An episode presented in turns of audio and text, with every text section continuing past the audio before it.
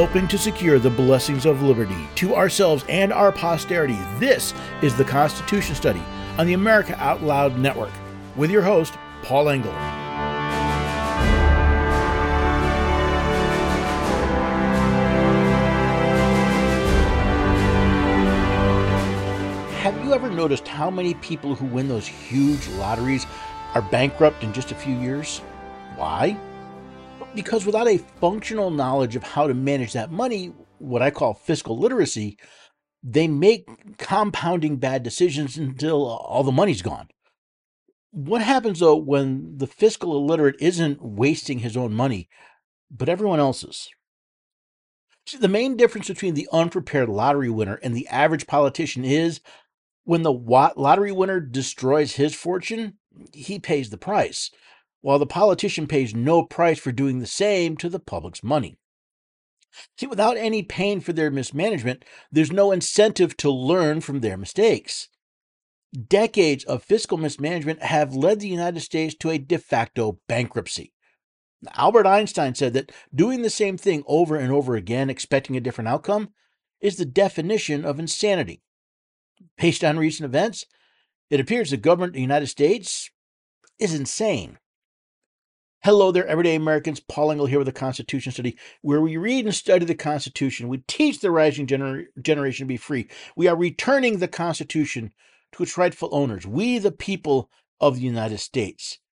You know, I often talk about constitutional literacy. Today I'm going to talk more about fiscal literacy within the scope of a constitutional literacy and the impact it has on everyday Americans, and not just a few, but all of us.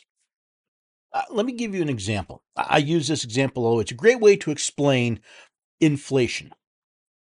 Now, back in 1954, the median home price, meaning if you lined up all the home prices on a line from the most expensive to the least, you take the one that's right in the middle. It's a more accurate than an average. The median home price was $18,185.25. This, by the way, is according to Don't Quit Your Job Yet. And they have an interesting, again, paper with how they came up with these prices, where they observed them, and what's going on. So, again, 1954, middle-of-the-road home was $18,000, right? That was the median home price. Now, compare that to today in... was it 2023? The median home price is just a shade under $400,000. In fact, it's $399,002.47. Now, again, some of that can be adjusted for. We own bigger houses now, right? We own bigger houses than we used to, so yeah, they're going to be more expensive. Now, when my wife and I bought our first house, this is back in late 1993, the median household price was about $104,000. So from 1950 to 90, the median house went up. Again, size has something to do with it. But when we sold our house back in 2015, we sold it for more than we had purchased it for. A sizable amount, not outrageous. But a good increase. The house didn't get any bigger. We had made some improvements on it. We'd added air conditioning. We actually did put on a sunroom, but we sold it for much more than we purchased it for. Well, even just here, when we moved to Tennessee in 2015, we actually we bought a house in 2015. And my wife likes to track things like the price on Zillow. And the value of what Zillow said we could sell our house for went up 25% in the first few years we were here. The house hasn't gotten any bigger. The land hasn't gotten any bigger. Why do home prices keep going up? It's not... not even most of it is because the value of the house is going up. It's because the value of the dollar has gone down. The dollar you have in your pocket today is not worth as much as the value you had in the dollar you had in your pocket even last year. That's called inflation. Inflation is not, we always measure as increases in pricing. It's actually a decrease in the value of the currency that you're using. Now, I'm not here to get into a long discussion about modern monetary theory or anything like that. I want you to understand that because the Federal Reserve recently released some more inflation information, and their leading indicator, the one they prefer to follow the most, is once again going up. See, when people talk about inflation, there's several different places they look. There's the consumer price index, there's a producer price index, and they're measuring different things. And of course, the consumer price index is actually a manipulated number because they intentionally leave out more volatile products. So the Federal Reserve looks at what's called the personal consumption expenditures. Now, what is the personal consumption expenditures? It's designed to be a measure of what it costs to live, what you're actually buying if you live here in the United States, or if you're someone is buying for you. It actually captures inflation information, and the PCE, the price index, rose to 3.3% from 3.0% in June. So in June it was 3.0, in July it was 3.3. These things are always a couple months behind because they've got to collect and correlate all the data. But that shows a month-over-month increase of about 0.2 to 0.3%. Now, the core PCE, the stuff that takes things like energy and food that are very volatile, the prices go up and down quite a bit. Well, they went from 4.1% to 4.2%, again, showing a slight rise. Now, why do I bring this up? Well, there's a couple reasons. Most people don't realize that inflation is effectively a hidden tax. There's a reason why when they charted the Federal Reserve, Congress, even though what they did was illegal, Congress said, we're looking for about a 2 to 2.2% inflation rate. They want the dollar to be worth less every year. Why? Well, let's take this. Let's say you go to your buddy and you borrow $100 from your buddy. And you hold on to it and you hold on to it. And a couple years later, you give him back the $100. Seems fair, right? He lent you $100, you get $100 back, everything seems fair and square. Except, see, the $100 that you could buy, that you borrowed 2 years ago, let's say could buy you 10 meals at your favorite fast food joint, whatever it is. You go in, your normal order at the fast food joint, and 2 years ago cost you $10. Today, that same meal costs you what, $12, $13? Which means the $100 that you borrowed doesn't quite get you your 10 meals back, does it? It gets you about 9.5 or something like that. That's inflation. The dollar's denomination stays the same, but their buying power is diminished. It's not that the value of what you're buying is going up, the value of what you're buying with is going down. And Congress wants this because they borrow trillions of dollars and they want to pay it back with less valuable dollars. They play exactly the same game. They'll take $1 trillion, they'll borrow $1 trillion, and with that $1 trillion, they could buy, say, 100 million barrels of oil. So they borrow this money and they wait, 5, 10 years, and they pay it back. And well, that same $1 trillion that they borrow now only buys 950 or 900 billion barrels of oil. So now they've paid you back with something that's worth less. It is a way for Congress to effectively tax people, to effectively have money to spend by playing the market game. Now, this has a lot of impacts, right? Because when inflation goes up, obviously inflation means the value of the dollar is down, but your paycheck doesn't go up. What you, unless you're a retailer, your income doesn't go up, and this obviously has a large impact on the economy as a whole.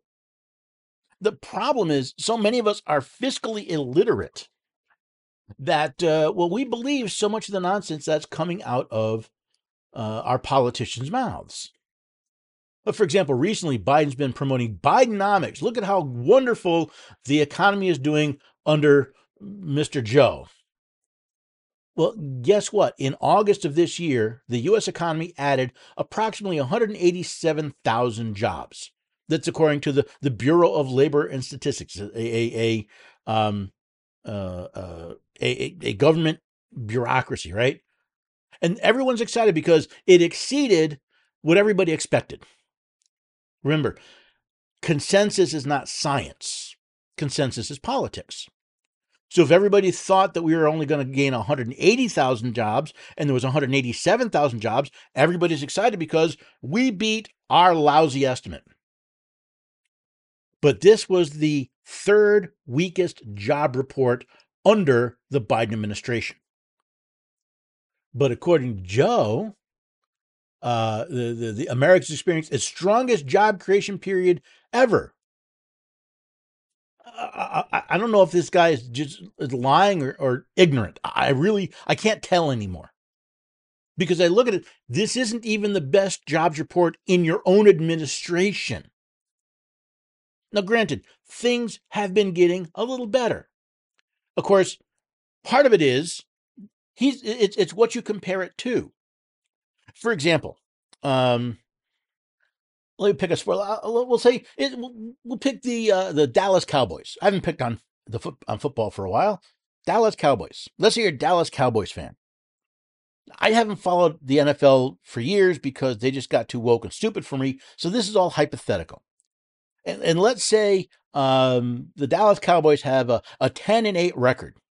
And the announcers saying, see, this is great.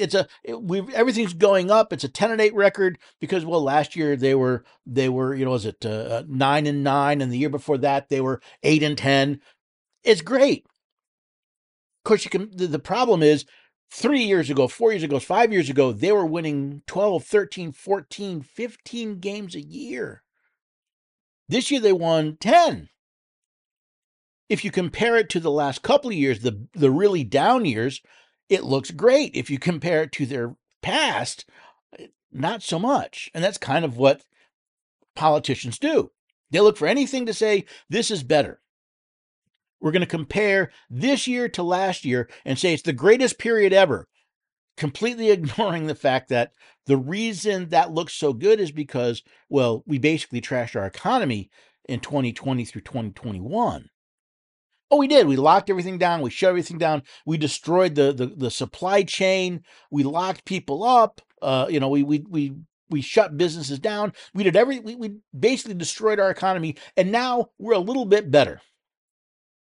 It's rather like saying, you were in a car accident. You had 12 broken bones, a concussion, and a punctured lung, and now, well, you've only got 8 broken bones, a concussion, and your lung is partially healed, so it's great. You're still not healthy. But that's part of the fiscal illiteracy because, one, I don't believe, again, what's the old saying? When you hear hoofbeats, think horses, not zebras. Assume incompetence over a scheme. I don't believe they're that incompetent. I know this is spin. This is what politicians do. This is spin. But that's what I expect from politicians. Oh, by the way, they look at it and said the unemployment rate shot up to 3.8%. But even that is a bit of a misleading number because the published unemployment rates, the ones they always focus on, they intentionally discount people who gave up, who aren't even looking for work anymore. So if you say, again, you got 100 people on a field and you want to know how many of them are going to play the game. And you go out and you say, well, listen, 90% of the people that are willing to play will play. Well, if you've only got 20 out of those 100 that are willing to play, that still means you've got 80 plus people that are not playing, but we don't think of those numbers. It's part of this this fiscal illiteracy.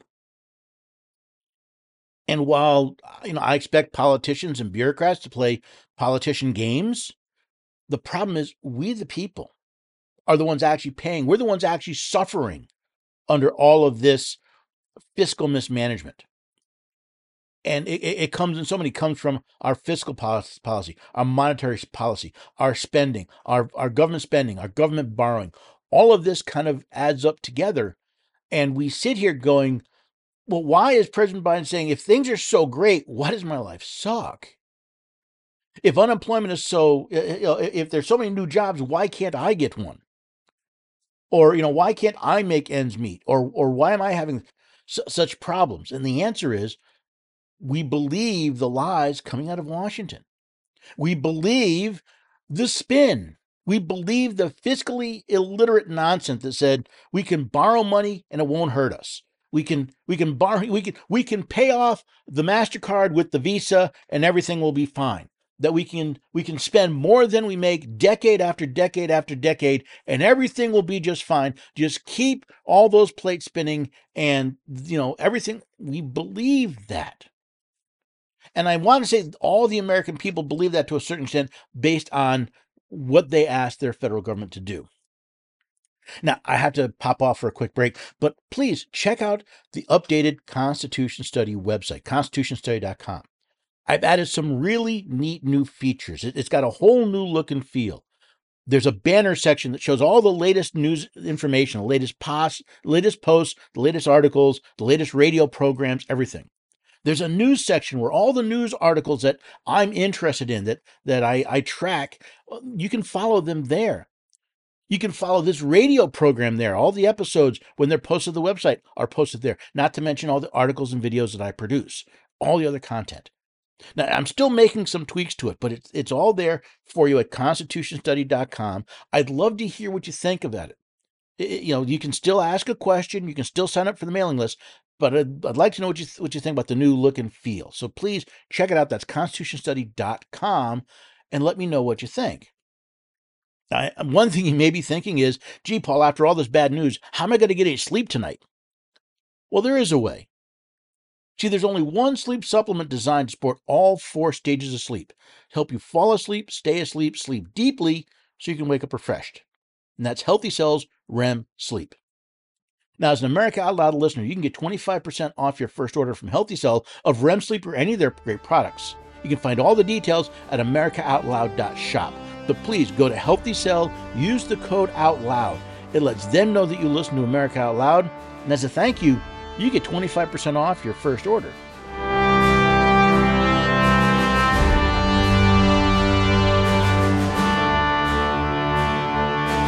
In 2008, people could spend an average of 12 seconds on a task without becoming distracted. 5 years later, it was only 8 seconds.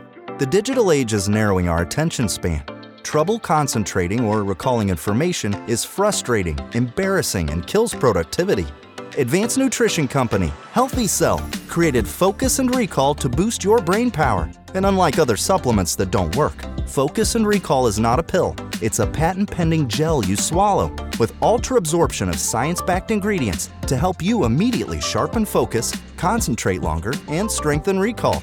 These physician-formulated gels come in a small gel pack. Tear off the top, shoot it down. Thousands of 5-star reviews proves it works. Supercharge your brain and see the difference. Go to healthycell.com and use limited time code OUTLOUD for 25% off your first order. Risk-free. Love it or your money back. Guaranteed. healthycell.com. Code OUTLOUD. The pandemic may be over for some, but millions of Americans are needlessly suffering from the long-haul effects of toxic spike protein from COVID-19 and the vaccines. You've heard Dr. Peter McCullough and his team at the Wellness Company discuss the harmful effects of spike protein in your body, and now they found the solution: the miracle enzyme nattokinase. Their spike support formula contains nattokinase, the most compelling and scientifically supported approach to safely clear spike protein out of the body. What's more, spike support is optimized with other all-natural, non-GMO ingredients, like dandelion root, to help prevent spike protein from binding to your cells. Everyone should take daily spike support so you can feel your best. America Out Loud listeners can go to OutloudCare.com today and use code OUTLOUD for 25% off your first order.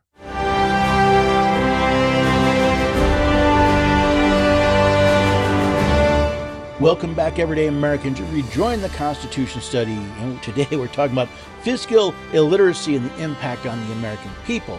Let me give you an example here. This is Jared Bernstein. He's a chief economic advisor at the White House. He was being interviewed on Fox News Sunday, and let me play a clip of this for you.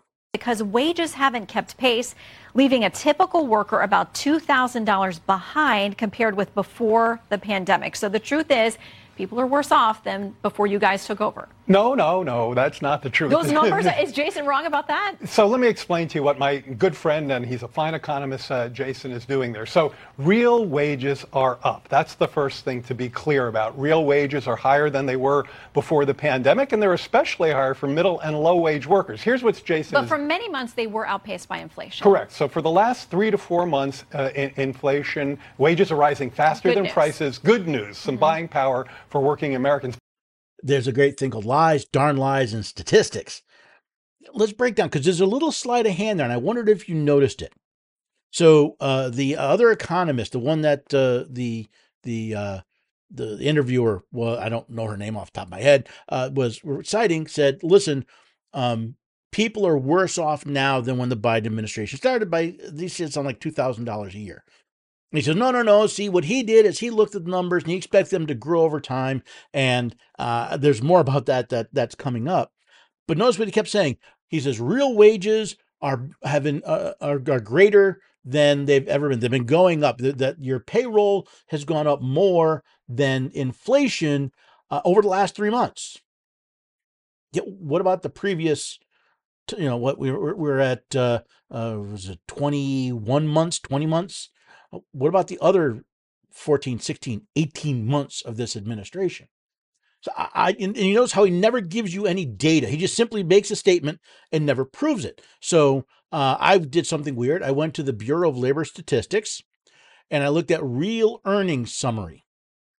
And sure enough, the real wages have gone up 0.3% over the last month or two. That's good news. But again, statistics. So I went to Statista, and I looked at the average hourly earnings for all employees in the United States, the average hourly earnings. And in July of 23, the average hourly earnings were $11.09. Okay. Compare that to the high, April of 2020, it was $11.74. But Paul, that's before the pandemic really kicked in and all that. Let's get something more close. All right, how about when Mr. Biden took office in January of 2021, when the average hourly earnings were $11.41 for all employees in the United States. And now we are up to $11.09 after a low, by the way, of $10.92. So I guess what he's saying is true in the short term, but it doesn't show a lot of historical information. By the way, we got to tell Mike Pence that June 2022 wants its talking point back. That is, he talked about inflation at a 40-year high. That was true over a year ago. It is down 2/3 since then. It was 9.1%. That's what he was referring to. Again, that's a stale, over a year-old talking point. It's down to about 3%. Well ahead of when you guys took over. And it's certainly not ahead of wages, and that's the key point. Wages are beating inflation. I love how he derides former Vice President Pence for cherry-picking information, while he goes on to cherry-pick information. Yes, the record high inflation, the 40-year record high of 9.1% was June of 2022. All right, so a little over a year ago. However, the wonderful inflation numbers that he's touting now, where over inflation is listed as 3.2%, core inflation's at 4.7%.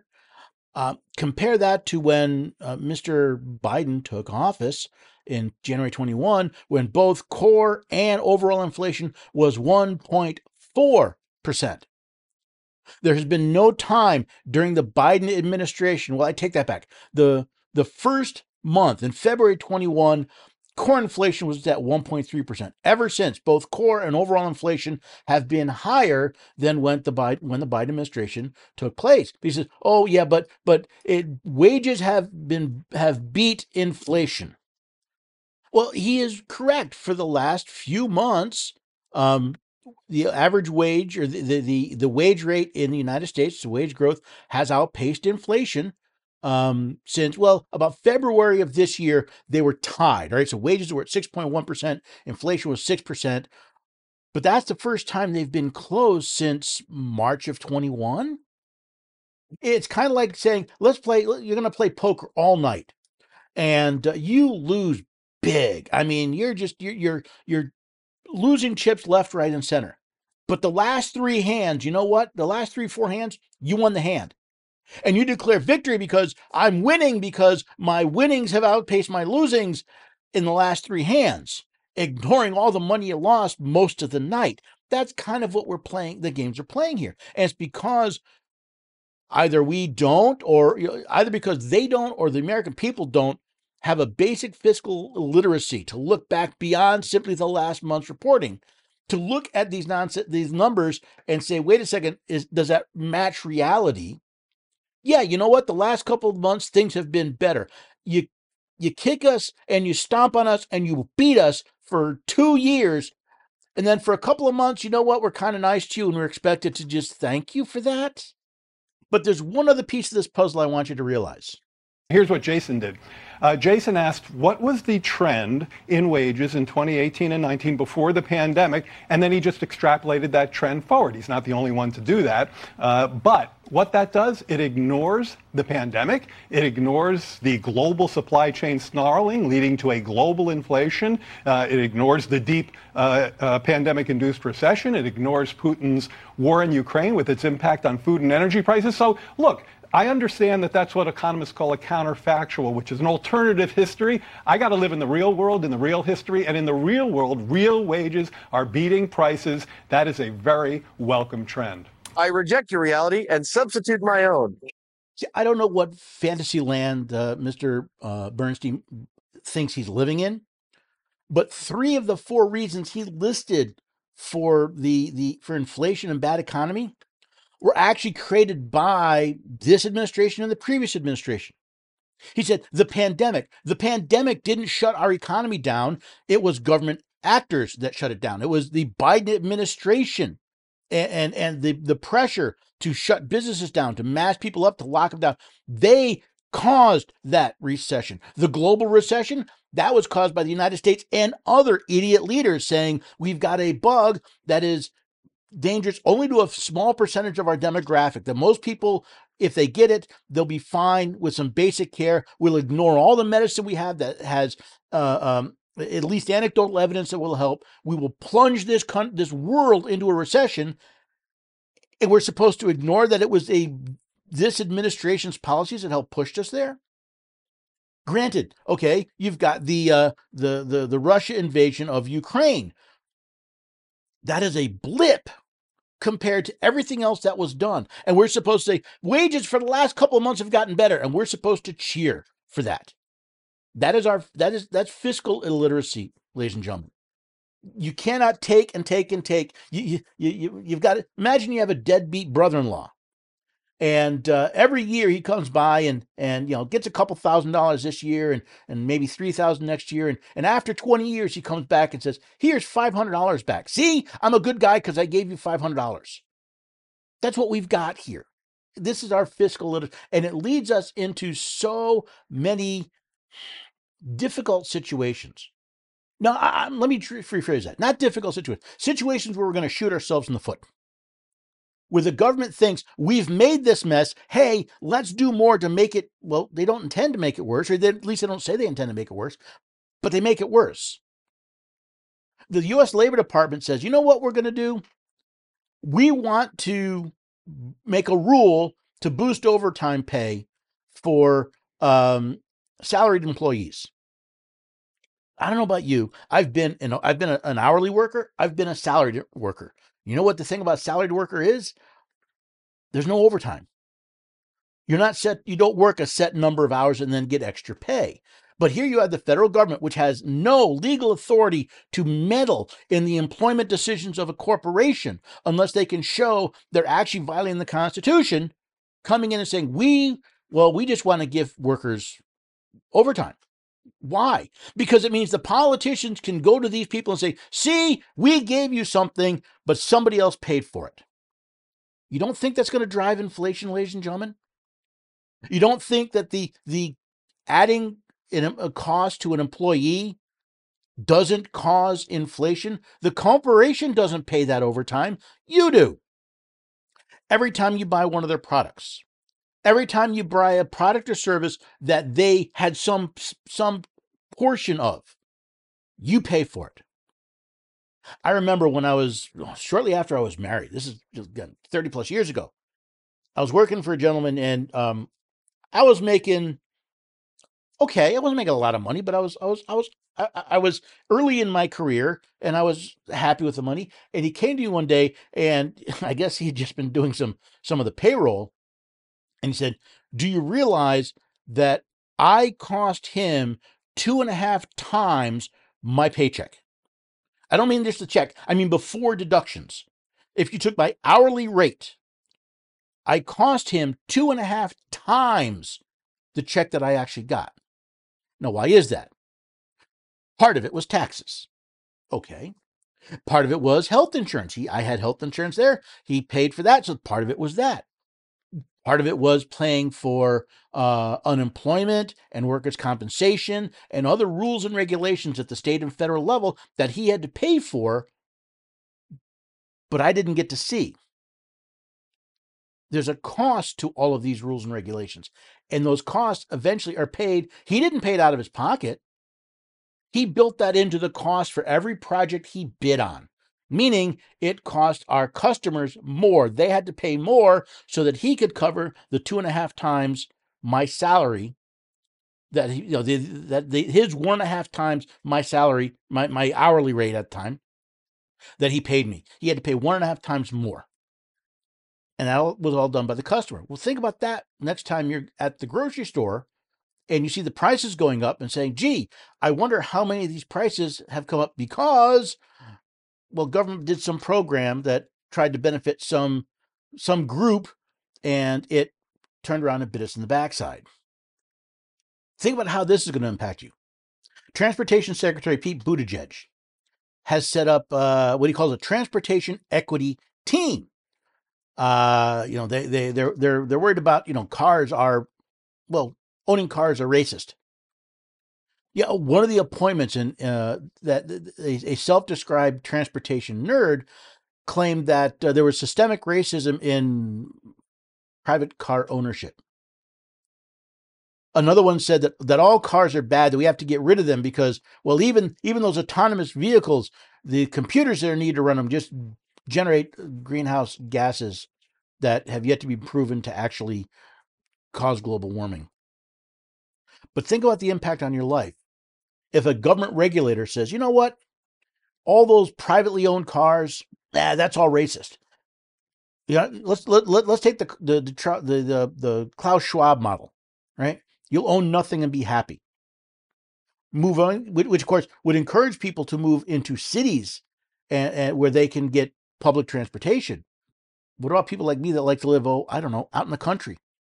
People who like farmers that need vehicles, because guess what? Electric vehicles, they're of little value in many rural areas because of their range and their expense. But these are, we look at this as I'm sure a lot of people look at this as an equity question. This is a fiscal question, because I'm not seeing anybody ask, what is the fiscal impact of government illegally discouraging the ownership of vehicles? Again, illegal. Federal government has no legal authority to do this, but they're doing it anyway. Why? Well, because we, the people, haven't done anything to stop them. We've looked at the damage that is being done by these policies, and we don't do anything. Sure, we whine and complain on social media. When was the last time you challenged a candidate to say, wait a second, where's the constitutional authority for you to do this? Where's the constitutional authority for a Department of Transportation? I'll tell you where. Nowhere. Where's the constitutional authority for you to keep manipulating the money supply? All right, Congress can regulate the value of money. So if you're doing such a bad job at it, why do we keep hiring them to do this work? Because we're fiscally illiterate. We believe them when they say, when the politician comes around and says, listen, I will get more in federal subsidies than you will pay in taxes. They're basically saying, we're going to borrow money on your name. And guess who gets to pay the interest? Oh, they don't tell you that part of it, do they? Just like the lottery winner doesn't know that the money may not come in one lump sum, that there are taxes and fees that have to be paid on it, that you need somebody that's going to help manage that, because you're not going to want to spend all day, every day managing this money, so you have to pay for that. That if you keep spending money on stuff that loses money, eventually you run out of money. That's what we're dealing with in governments at all levels, by the way. Is people who are so ignorant of the way money works, they make these promises knowing not only that they could never fill them, but that the cost to you of the promise is more than the benefit you gain. Okay, I have to take another break. Before I go, though, I go to americaoutloud.news every day for information, for news that's going on, for stuff that goes on the website and in social media and even here on the radio program. So do your part. Go to americaoutloud.news every day for your news fix. Then take those articles, the podcasts, the stories, the videos, whatever you think is important, whatever you think is expressive and meaningful, then share it. Share it with friends, share it with family, share it on social media. It's by sharing this information that we all help to secure the blessings of liberty.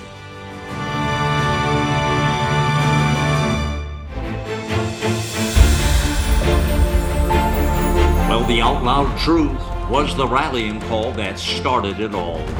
AmericaOutloud.news was an idea, a movement, a place where folks would feel comfortable speaking the truth without being censored or canceled. The First Amendment is alive and well.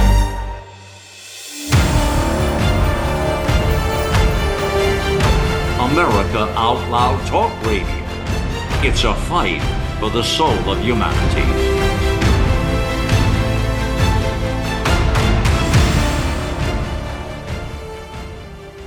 This is Jody O'Malley with Nurses Out Loud. Did you know our body is made up of trillions of cells, and inside each cell, redox signaling molecules are produced? These molecules hold a sacred place in chemistry because as we age, the vital communication of our immune system to keep our bodies free from harmful bacteria, viruses, and toxins become less efficient. For the first time ever, ASEA brings you the power of these molecules in a convenient and potent form to provide your body with the essential support it needs to thrive. Ever since I toured their facility, I take 2 ounces in the morning and evening, and my vitality and energy has been restored at a time I needed it the most. Go to americaoutloud.shop and get your exclusive 15% discount by using the code OUTLOUD.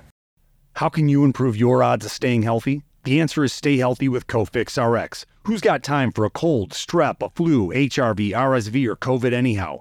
CoFix has some great news. Besides being featured as a top 5 product in the drugstore news, we completed the protocol that you've heard Dr. McCullough talk about. CoFixRx is already famous for a powerful virus-hostile nasal solution, and now we have a throat spray too. Crush those nasty germs before they become a problem. With known antiviral support ingredients like povidone iodine, xylitol, and vitamin D3, you can feel a little safer. For a limited time, when you add the new CoFixRx throat spray to your order, you'll receive 25% off the entire purchase. Just click the CoFixRx banner on the America Out Loud website or store. Be sure to use promo code OUTLOUD25 at checkout. Don't forget, OUTLOUD25 at checkout.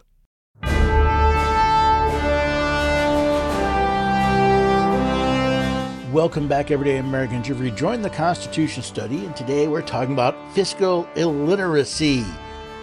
And yes, we point at politicians frequently, but we have to look at ourselves as well. Because politicians make some of the most ridiculous statements. Take, for example, again, President Biden boasting that Unlike his predecessor, in my first 2 years, I cut the deficit $1.7 trillion. That's really interesting, because basically what Biden is comparing himself to is not the annual deficit. It's the one time we've gone back crazy and we spent trillions of dollars we didn't have to deal with a disease that wasn't that deadly, to destroy an economy that was going okay but needed apparently to be destroyed. So yeah, you look at the first 2 years of the Trump administration, and he was no fiscal hawk. He might have been a businessman, but he still knew how to, or I should say, Congress under that still knew how to spend money. So for example, 2017, the first year of the Trump administration, the deficit was $665 billion. I don't know about you, that's a pretty significant number, $665 billion. Then it was $779 billion. In 2019, it was $984 billion. And then COVID hits, Congress goes back quanto crazy. And in 2020, the deficit is $3.1 trillion. And suddenly, from that, it was relatively easy to drop the budget from 3.1 trillion to, I'm sorry, the deficit from 3.1 trillion to 2.7 trillion, and on. And now we're down to roughly about $2 trillion. So he cut the budget deficit because of a one-time payment that was paid and he didn't have to count on his books. But the interesting thing is we still have this deficit. Remember all the craziness last year about, oh my God, the budget and what are we going to do? And we're still running incredible fiscal deficits. The fiscal deficit, it's an easy number to understand. It's how much money the United States spends that it doesn't take in revenue and therefore has to borrow. That's the definition of the deficit. It is the yearly expenditures that are greater than the income. So if you look at it in 2022, Congress spent $6.27 trillion. Of that, they had to borrow $1.38 trillion to cover that cost. Again, not hard to understand, but the fact that we are still running these trillion-dollar deficits tells us this should tell us there's still something wrong. Now, again, we're going to have another budget fight. Now there's again talk about they said, well, we have to Congress had a cap on borrowing. Constitution grants Congress the power to borrow money on the credit of the United States. Congress passed a law that says we're only going to borrow this much until Congress authorizes more. We had that whole nonsense with McCarthy and Schumer and name calling and all that. And in that, we basically threw out the borrowing cap. They could borrow as much money they wanted, I think, for like 5 years. I don't know about you, but that seems pretty fiscally irresponsible to me. Now, one of the things that the Republicans promised to do if they got in power was to return to regular order when it comes to appropriations. Now, for those of you who don't remember, it used to be there were 12 appropriations bills, one for each area of government, and generally every couple of years they would go through and authorize this spending, appropriate money, because according to the Constitution, no money can be spent by the Treasury except on appropriation from Congress. So we all talk about the president about budget deficits and whatnot. It's Congress that's spending this money. Now, the problem we have is, again, we keep doing these omnibus bills. And the idea is rather than let's take 12 individual areas of government, let's figure out what we need to spend on them, let's figure out how we're going to fund it, and then vote on it. What Congress has done for the last, three decades, is simply wait to the last minute and go, oh my God, we're going to run out of money. Let's pass an omnibus bill. Omnibus, I believe, is Greek for we're spending a lot of your money. So last year, they passed a $1.7 trillion omnibus bill. And we keep getting promised, no, we're going to go back and we're going to do this in regular order. Well, guess what? They're politicians. So how do you know when they're lying? Their lips are moving. See, there are just days left in the current fiscal year. The fiscal year for the United States starts on October 1st and it ends on September 30th. So there are just a few legislative days left. We're in September. And of those 12 regular appropriations bills that they promised they would put through, I think they've got one has cleared the House. None has gone through the Senate. Just one has cleared the House. So it should be no surprise that once again, we're talking about government shutdowns. Now, everybody seems to be going apoplectic in the media about, oh my God, if the government shuts down, we're all going to die. I want the government to shut down. I really, really do, for two reasons. One is, every time the government shuts down, you realize life doesn't end. Yes, there are people that are going to be inconvenienced. There are people that are going to have problems because maybe you can't get a passport. But even when the government shuts down, it doesn't actually shut down. That's the other thing.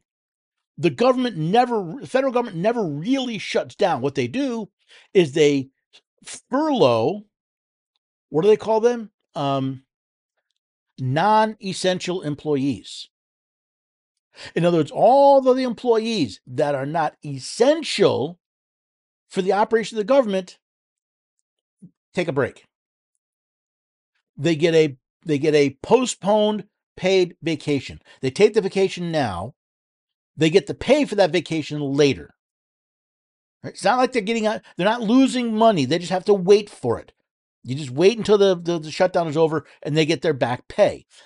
That's the way this kabuki theater works.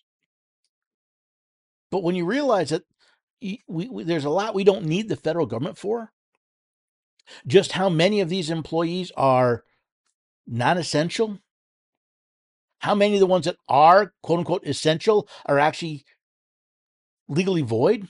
They don't legally exist because the legislation that created them was not pursuant to the Constitution. It was an unconstitutional act, therefore it's void. I love when Congress isn't. I love when government isn't doing things because they tend to muck things up. And again, the military will still be there. Essential services will still be there. But people may have to wait for things. And maybe they'd get an idea of just how bloated and corrupt the federal government is. Of course, that's not the way the politicians put it. That's not the way the media spins it. No. We have to have a stopgap spending bill because we can't be bothered to actually run our fiscal house in anything that makes any sort of sense. Put it this way. If the members of Congress were actually, say, on the board of a corporation. If they weren't fired for mismanagement, they'd be arrested for fiscal malfeasance. They have not met their fiduciary responsibility. But yet we keep hiring these idiots over and over and over again. And of course, they mismanage our funds. And when it finally comes to the last moment, oh, we got to do a stopgap. You know what? I'm tired of stopgaps. No more stopgaps. You want to appropriate money, appropriate money. And if you can't figure out how to do that in 12 months out of the year, then we'll find people who will. You know, I wonder some of the reasons why they can't get the 12 appropriations. I know a lot of it is just politics. It's, you know, donkeys versus elephants. But I wonder how much of it is how much time Congress wastes on things that it's not authorized to do. I wonder how much it wastes on projects that are not needed, projects that are not authorized to do. And stupid things like, you know, naming holidays and post offices and other things that are just, you know, vanity. Do you want to know why we are de facto bankrupt? Because for decades, we've hired these fiscally illiterate people to ruin our finances and done nothing about it. Well, for example, the Department of Interior helped break ground on a Southwest energy product, a multi-billion-dollar product. I think this is going to cost, I think it's like something like $10 billion. And they're doing it with private companies. Of course, they won't tell you how much of your money they're doing in order to lay power lines through New Mexico and parts of Arizona. Now, why is the federal government paying for this? That's what I want to know. How much is the federal government paying? Why are they paying for this? Now, there may be simply that they're looking at eminent domain because they want to go across federal, state, and private land. So again, federal land, that's a whole other issue. The federal government shouldn't own that land. They basically extorted it from the states. But of course, they're going to go across state land and private land. So of course, they want to take land from the American people to put these up. Now, again, do we need power transmission lines? Yeah, especially with some of the lunacy that's been going on. But there's more involved here. Why is the federal government involved in this? Well, cross the state lines. I don't care. The federal government isn't responsible for energy. Managing energy is not a power delegated to the United States. So this is just another, and again, it's another project. It's Congress spending money they're not legally authorized to spend. It is not paying the debt of the United States. It is not providing for the common defense of the United States. And it's not for the general welfare of the United States. It's for the welfare of several states in the Southwest. That is different. But again, because of our fiscal illiteracy, we go, oh, goody, we're getting more power lines. And of course, all of this eventually comes down to taxes. All this money, they're either going to default on the loans or they're going to have to tax the snot out of us to pay this money. Which brings up a very interesting question. Why is the Internal Revenue Service become a highly armed federal law enforcement agency? I mean, even going back to 2017, the IRS had almost 4,500 firearms and over 5 million rounds of ammunition. Now, I don't find those numbers inherently startling, except this is the Internal Revenue Service. These are the tax collectors. And I don't expect tax collectors to be law enforcement. Isn't that why we have an FBI? But no, we've turned them into law enforcement. And they've been spending hundreds of thousands, if not millions of dollars a year to buy more and more ammo. In fact, I don't even know if we know how much ammo they have on premises at the moment. But what's interesting is, see, they're not simply buying handguns. They're buying submachine guns, which is really interesting because the very same government that says you cannot have a semi-automatic firearm wants to make sure they're armed with automatic firearms, that the revenuers, the Internal Revenue Service, has automatic firearms. The very same government, by the way, that's been using the FBI to raid pro-life homes with heavily armed agents that have gone after people who even showed up at the Capitol on January 6th. Do we really trust the IRS with that type of arm? I guess to wrap this all up, this is what I want you to think about. For years, I have practiced my understanding of fiscal literacy. I spent less than I made. I saved and invested the money, that the difference with thoughts in mind. Where was I spending money? I got advice from experts, but I always decided where that money was going to be invested. I avoided debt. I did everything I could to get out of debt and then to avoid debt. And because of that, I now can sit here and talk to you without worrying about having some corporate job to pay all the bills. Now, I'm not saying I'm a master financial whiz. I just followed simple, basic understandings. I recognized that if I could spend less than I made and save and invest the rest, I could use it one day to do what I want to do. And right now, that's talking to you kind folk. But those in Washington, those we hire to represent us in Washington, they have no such understanding. They don't believe in, though they talk about a balanced budget, they wouldn't vote for a balanced budget. Their life depended on it, because not one of them believes that they will lose their job for spending us into oblivion. They figure that Alex de Tocqueville was right. America will continue until the Congress realizes it can bribe the American people with the public money. That's exactly what they've done. They've learned that. We've taught it to them. Now what? How do we unteach them that? Well, we start by putting our own fiscal house in order. The amount of credit card debt in this country is tremendous. The student loan debts are insane. Fiscally, they make absolutely no sense. Spending hundreds of thousands of dollars for a degree that does not boost your income is fiscally irresponsible. So before we can expect our representatives to show some sort of fiscal literacy, we have to show some ourselves. And if we can't show the intelligence and the discipline to handle our own finances, how can we expect our employees to show it in our government finances? That's right, ladies and gentlemen. Once again, all the mistakes in Washington have their root right here with the American people. The American people that demanded the goodies, that demanded the program. When offered a quote-unquote free handout, took it, never thinking that those handouts are never free. They still look for the government to pay for things they're not authorized to pay for.